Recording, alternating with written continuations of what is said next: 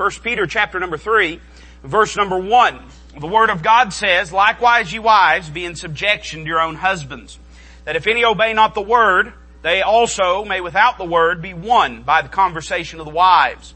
While they behold your chaste conversation coupled with fear, whose adorning let it not be that outward adorning of plaiting the hair and of wearing of gold or of putting on of apparel, but let it be the hidden man of the heart in that which is not corruptible, even the ornament of a meek and quiet spirit, which is in the sight of God of great price.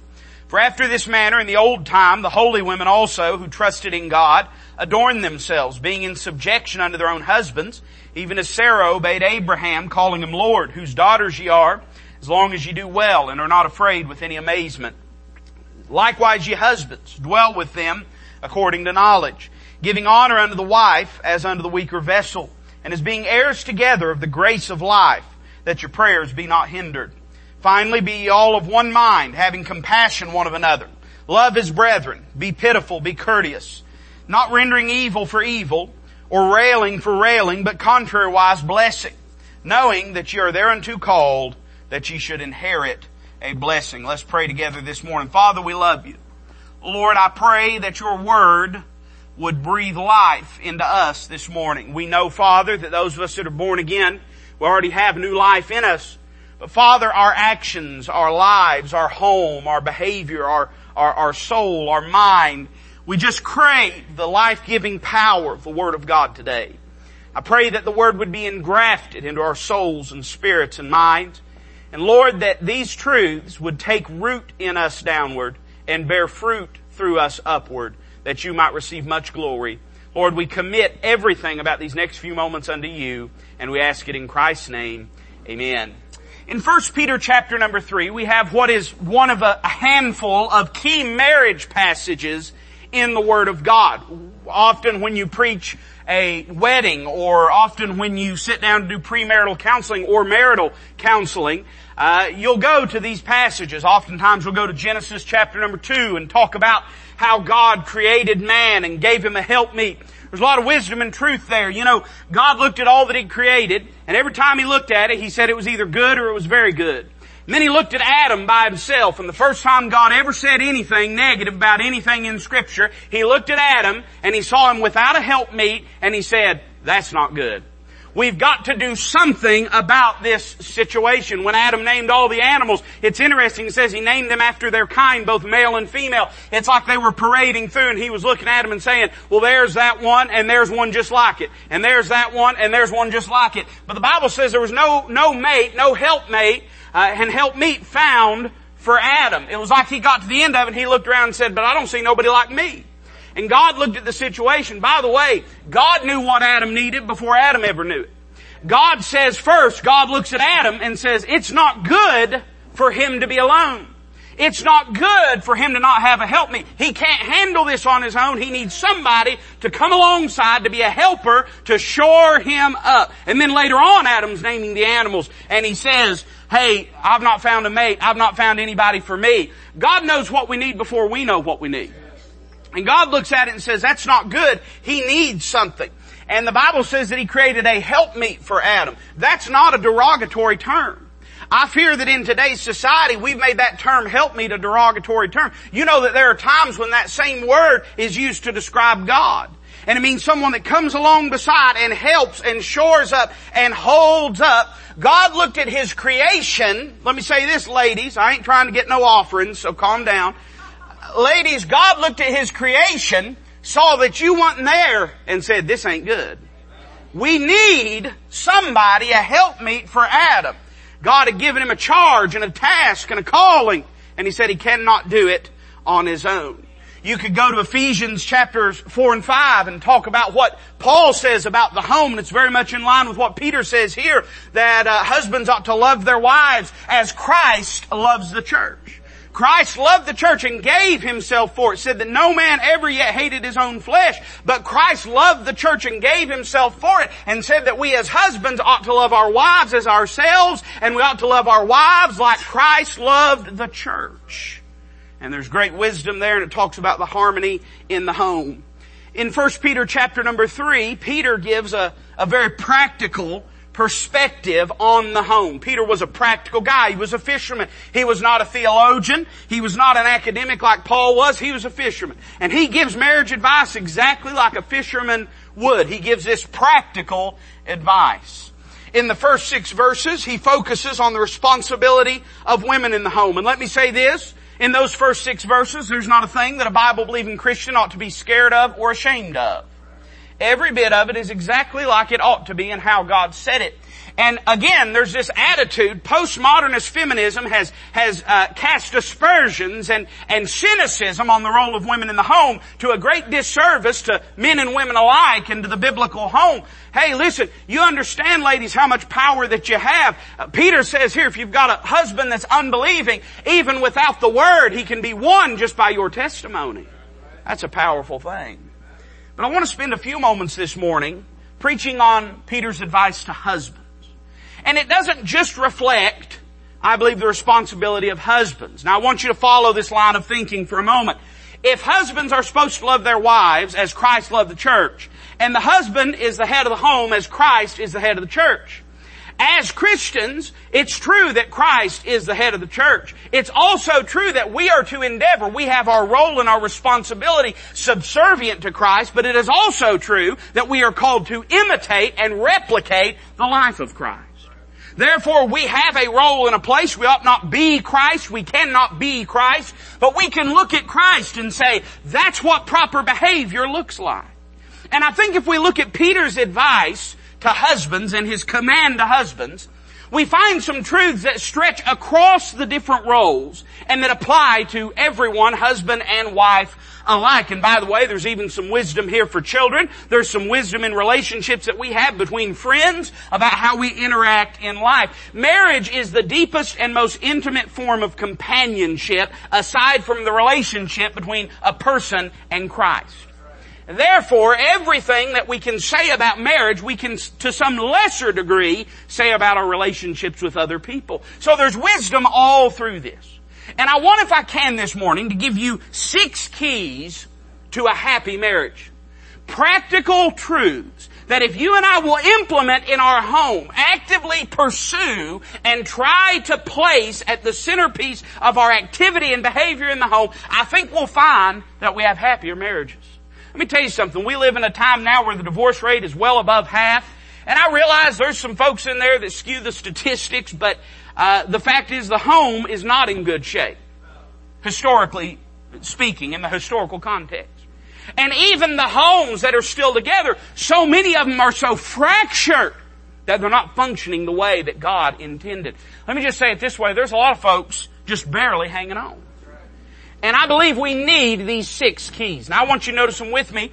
They're found beginning in verse number seven. Now again, Peter's writing this to husbands, but there's wisdom in here that should inform the behavior of wives as well, and I want you to notice them with me. He says in verse seven, likewise ye husbands, dwell with them according to knowledge. This was one of the first pieces of uh, premarital counseling that my pastor gave me before I got married. My, I, I, was the last, uh, me and my wife were the last couple that our pastor ever presided over our wedding ceremony.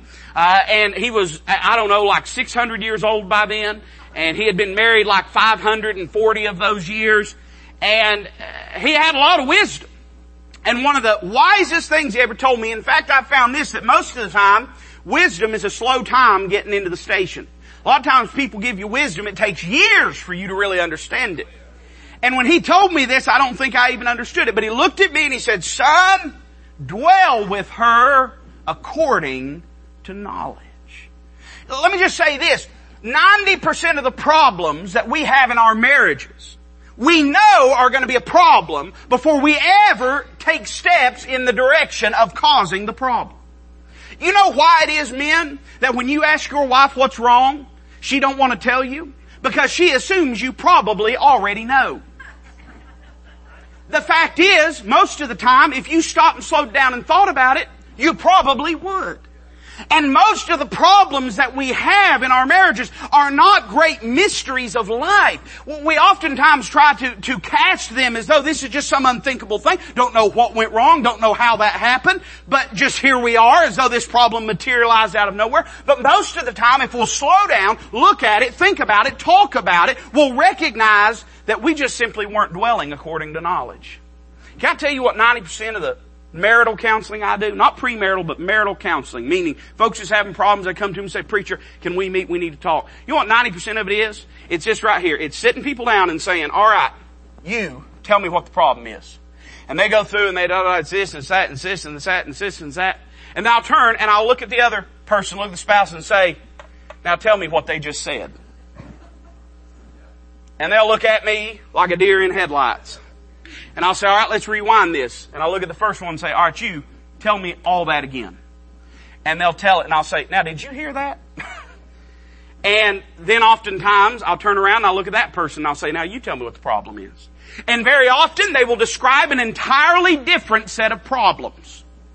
And then I'll look at the first person and say, now what they say? Just after it's happened, they'll look at me and say, I don't know. You know, the fact is, we've gotten into the habit of not listening to understand, but listening to respond. And oftentimes when we're trying to talk through our problems, we're not trying to understand one another. We're merely trying to position and posture ourselves for the next attack or the next defense. And we should be no surprise, should we, there should be no surprise to us that when we're talking two different languages about two different problems and we're not listening to each other in the first place, that we can't come to terms on anything. 90% of it is just stopping and dwelling according to knowledge. Most of the time, if we'd be smart instead of stupid about our relationships, we'd save ourselves a lot of heartache. I jotted a few things down because I figure you're probably mad at me by now.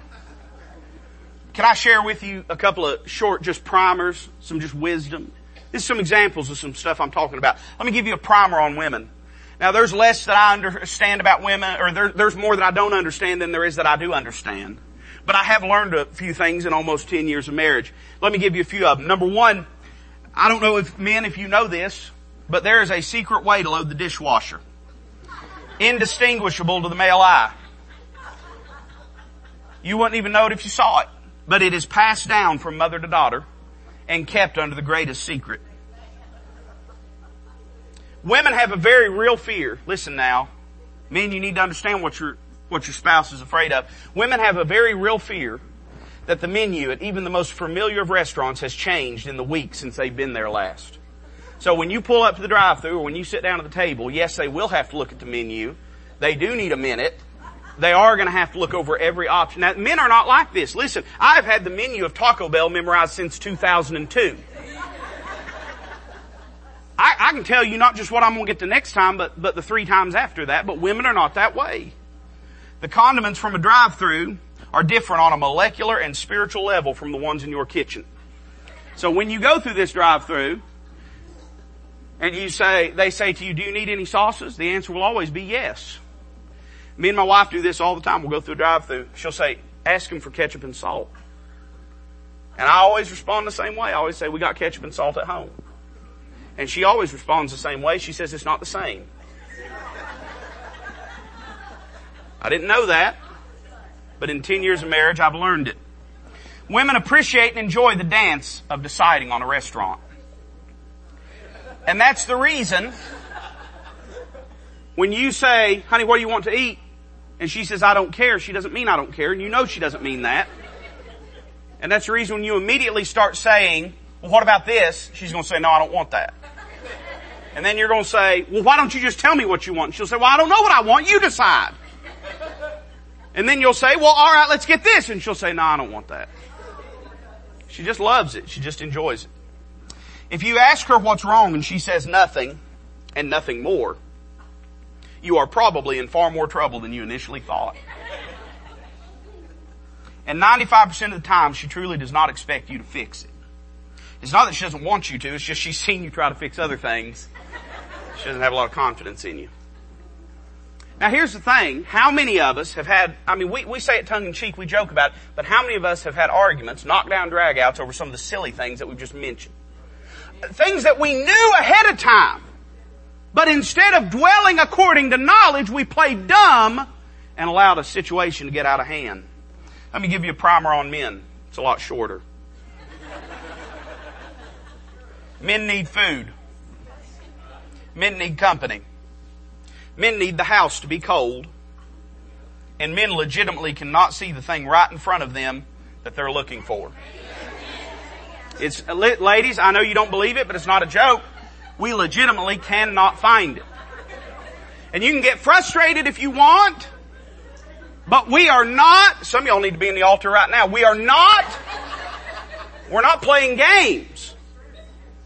Listen, all, all the joking aside, here's the reality. Most of the time we know what's going to upset them. And either through sometimes childishness, spite, and sometimes simple carelessness, we just don't dwell according to knowledge. If we would stop and think about what we're doing and take into consideration, because that's really what we're talking about, is considerateness.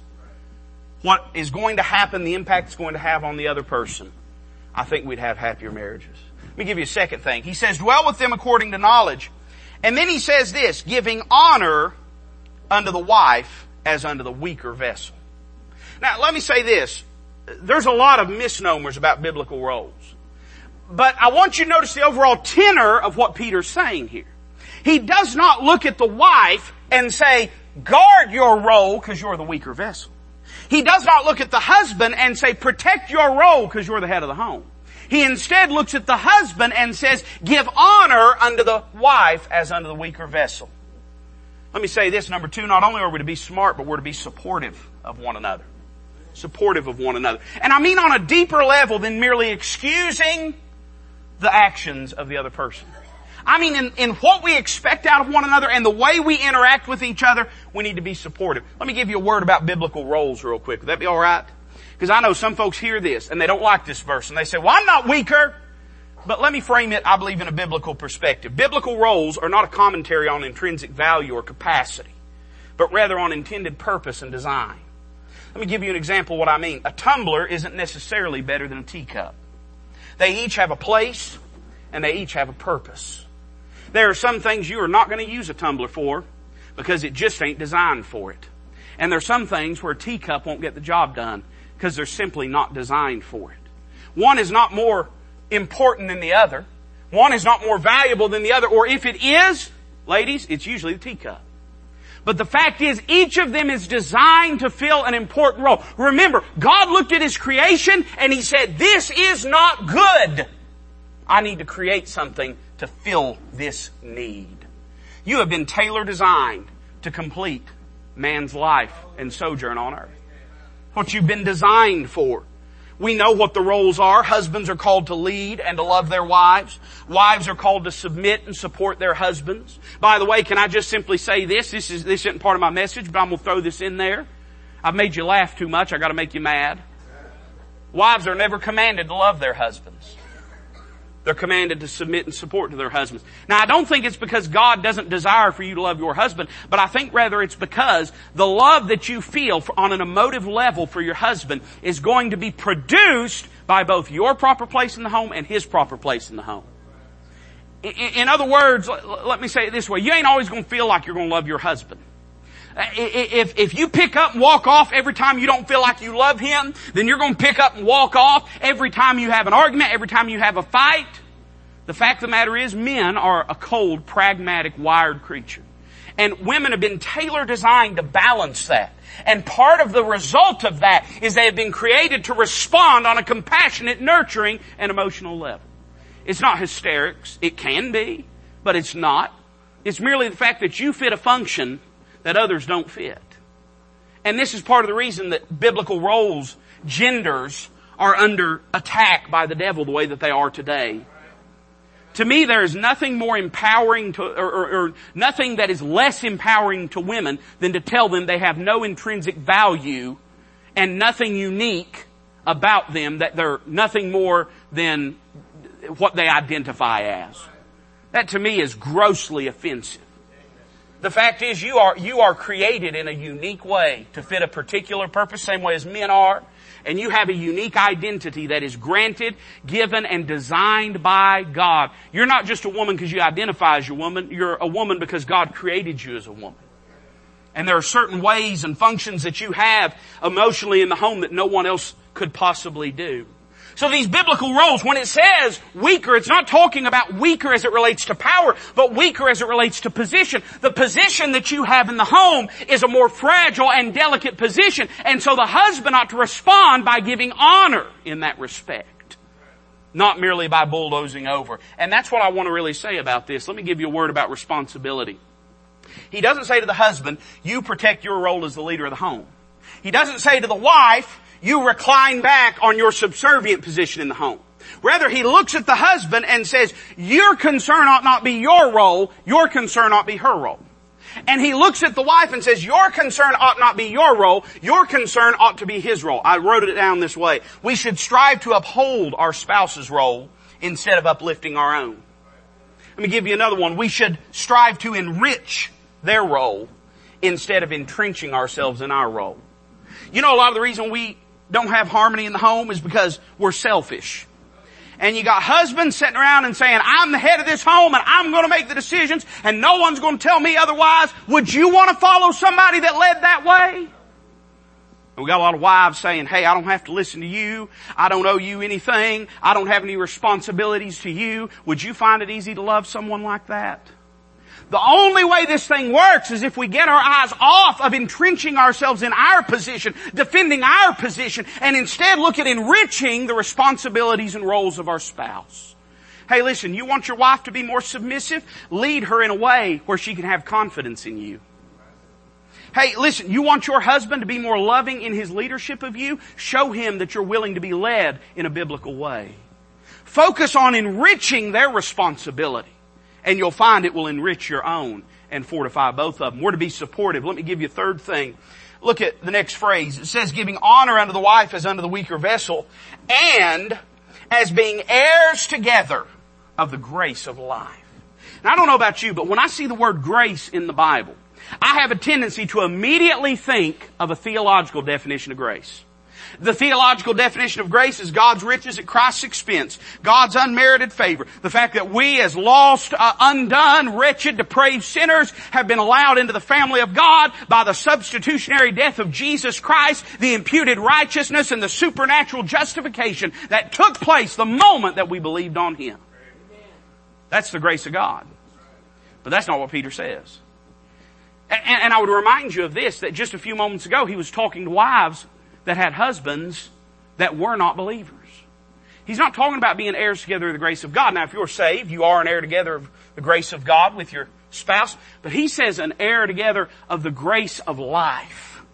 If grace means goodness, blessing, benefit, enrichment, then what he's saying is the good things, the enjoyable things, the pleasurable things, the blessings of life. Can I just make a very simple statement to you and I'll move on? As husband and wife, and as a family, you must share the grief of life together. I'm getting ready to go here in a few moments and preach a graveside in between services today. I can't tell you how many gravesides I've preached in the short time I've pastored. You're going to listen as husband and wife You're going to be at every funeral together. You're, you're, you're going to pray and worry over every bill together. You're going to weep and cry and, and, and beg God over your wayward children or grandchildren together. Every burden of life you're going to share together. So you better make sure you're also sharing the blessings of life. You're going to share every bit of the grief of life. So make sure you're also sharing the grace of life. Enjoy life together.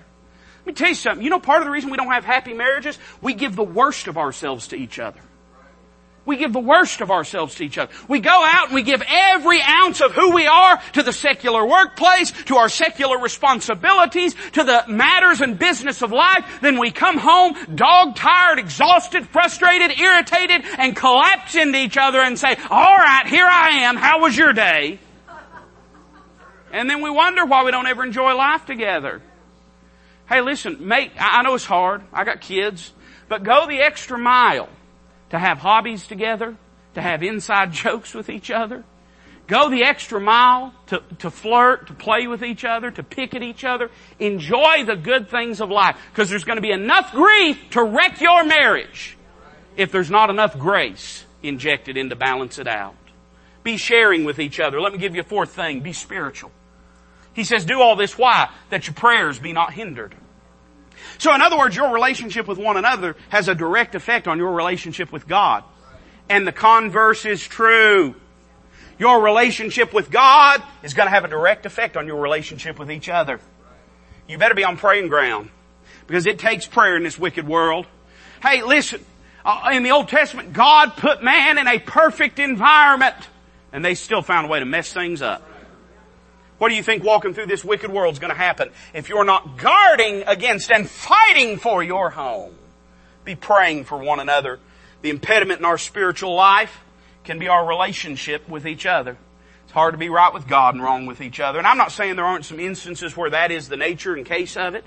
There are times people go their own way, they make their own decision. Paul described a scenario in which an unbelieving spouse departs and says that the believing spouse is not under bondage in such a situation. I understand that. But in most normal functioning homes, that's not the case. It can get to that place, and oftentimes it gets to that place at the neglect of these truths. But in most situations, there are some situations like that. I could tell you uh, situations people have gone through. You could tell me situations people have gone through. But in normal functioning situations, it's hard to be wrong with each other and right with God. It's an impediment to our spiritual life and he points to the importance of it. I've got two more things I'll hurry. Look at verse number eight. He says, finally, be ye all of one mind, having compassion one of another, love as brethren, be pitiful, be courteous. Man, there's so much wisdom in this, but let me sum it up by saying this. Be sympathetic. Be sympathetic. Somehow, in the marriage relationship, we go from being two partners in a dance to being two opponents in a boxing ring. And we get to the place where the priority to us is winning instead of dwelling. Winning instead of intimacy and companionship and, and nourishing each other's emotional and spiritual needs. We get to the place where it's all about getting the upper hand. I'm going to tell you something. You can get the upper hand all you want, but if you want this thing to work, sometimes you're going to have to take the high road instead of the upper hand. He, he says a few things. Notice his first phrase. Says, finally be all of one mind. I find this to be interesting. There's a lot of wisdom and a lot of truth here, but one thought jumped out to me, which was this. This is an active calling this thing of being sympathetic to each other. It's not passive. It's not automatic. And that's part of our, we live in an automatic world. Everything's automatic, so we expect our parenting to be automatic, we expect our marriage to be automatic, we expect our church life to be automatic, and the truth is everything in life that is of value takes work, energy, and effort. It's not automatic. Hollywood has told you it's automatic, and it's told you if it's not automatic, it's just because you found the wrong one. If you find another one, it'll be automatic. That's a lie straight out of the pits of hell. The best marriages didn't start that way, they was built that way. They was worked on. They was created and crafted through careful diligence and hard work. And he says, be all of one mind. Uh, we, we could try, we don't have time to, we could try an interesting uh, exercise to illustrate this. If I was to pass out pieces of paper around the room, and if I was to give you ink pens and I to say, everybody write down a number between one and a hundred and we were to collect them, what do you think the chances are that every one of them would say the same number? Well now let's stop and let's think about this. Let's say we did that, but I said, now first though, I'm to give you the opportunity to talk to each other. You did a little bit of talking, five minutes of talking. Well, probably it'd bust up into factions, cause a church split, start another church three miles down the road, but what you'd probably have is people would form in different groups. You'd have some folks say seven's my favorite number. It's going to be number seven. Somebody else say, uh, well, you know, thirty's my favorite number, and uh, you know, whatever it would be, people would begin to form factions. But then, if left to yourselves long enough, having to talk, having to communicate, having to compromise, sooner or later, if you both cared about the goal, you would eventually come to a consensus.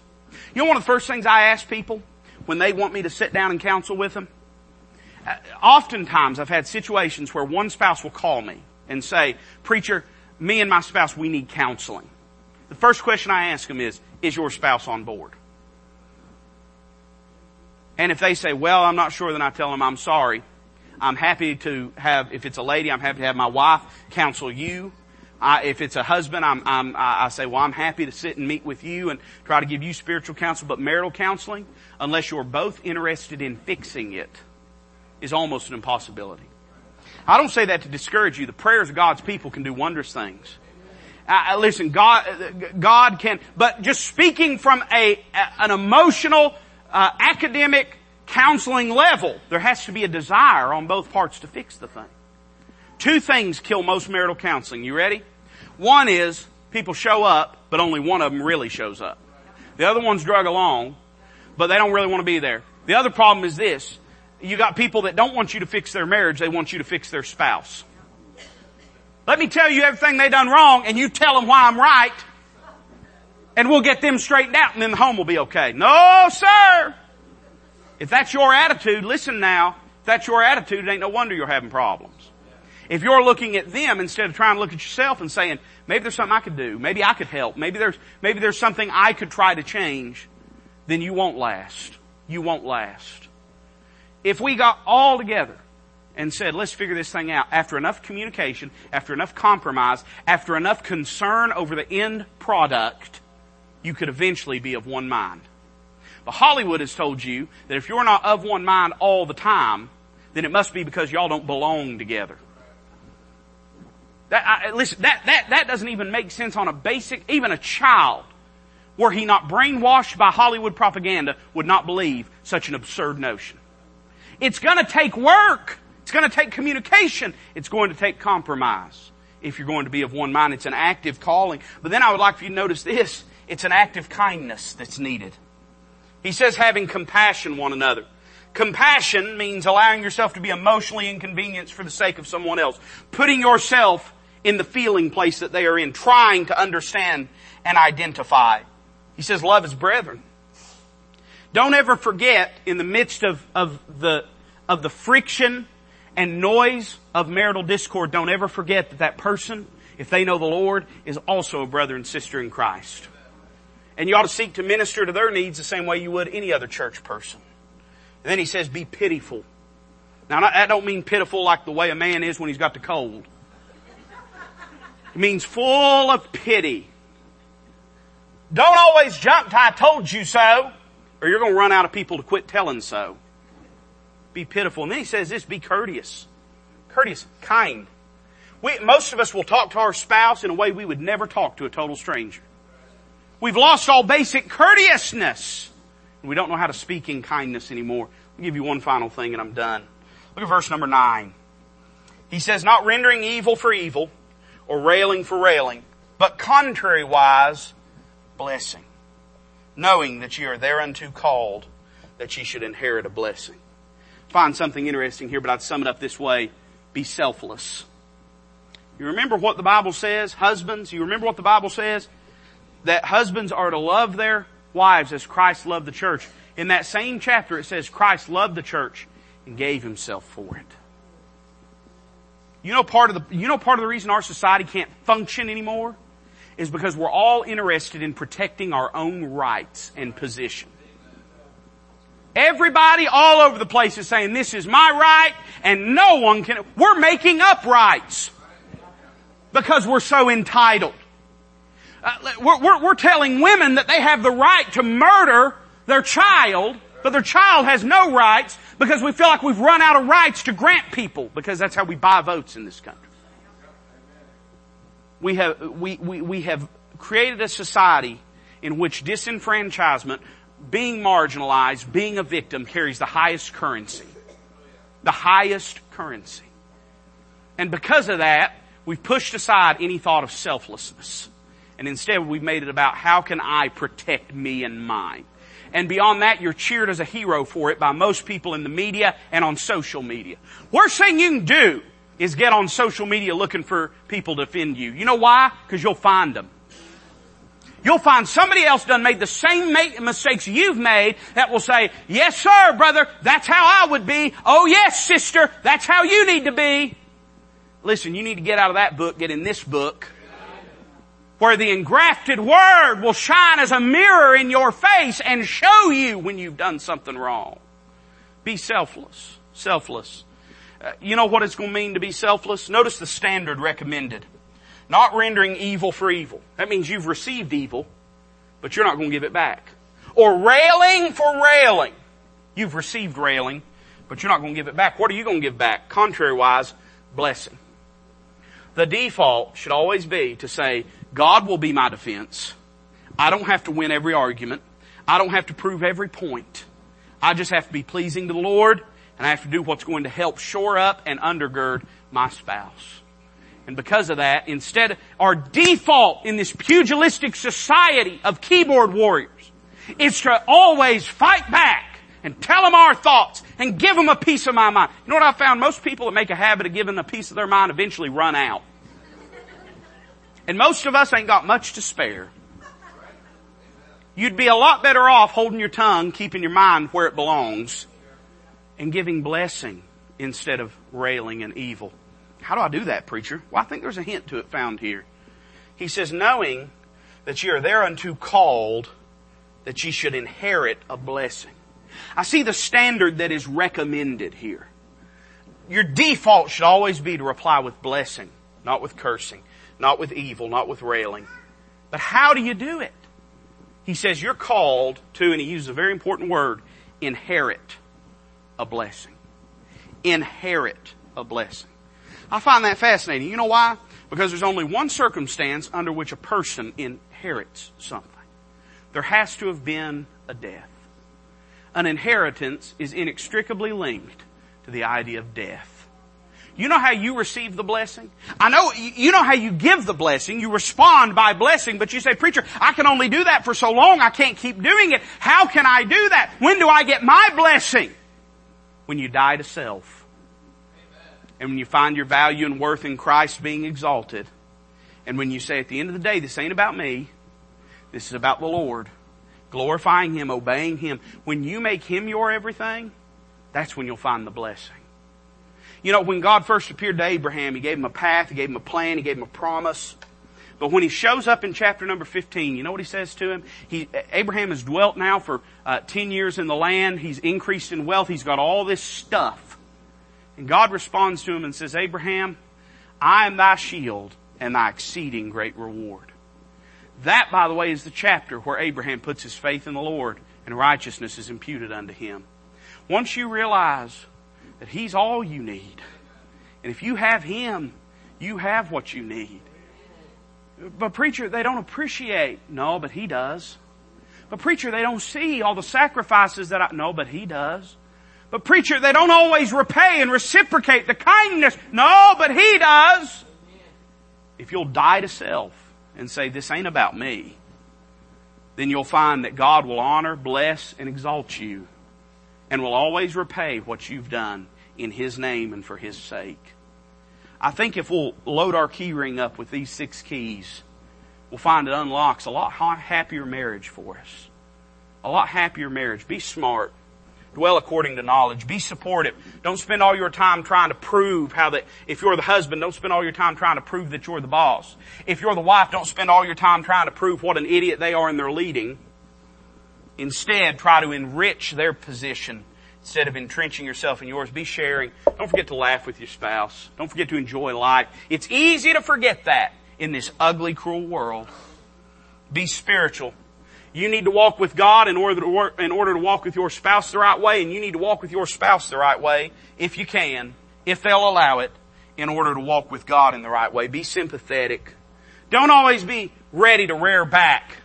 Instead, try to understand maybe where they're coming from and be selfless.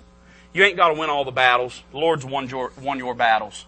Instead, you just commit yourself unto Him and respond in the way that God expects. And God, God, the God that's never broken a promise, has promised you'll receive a blessing for doing it. Let's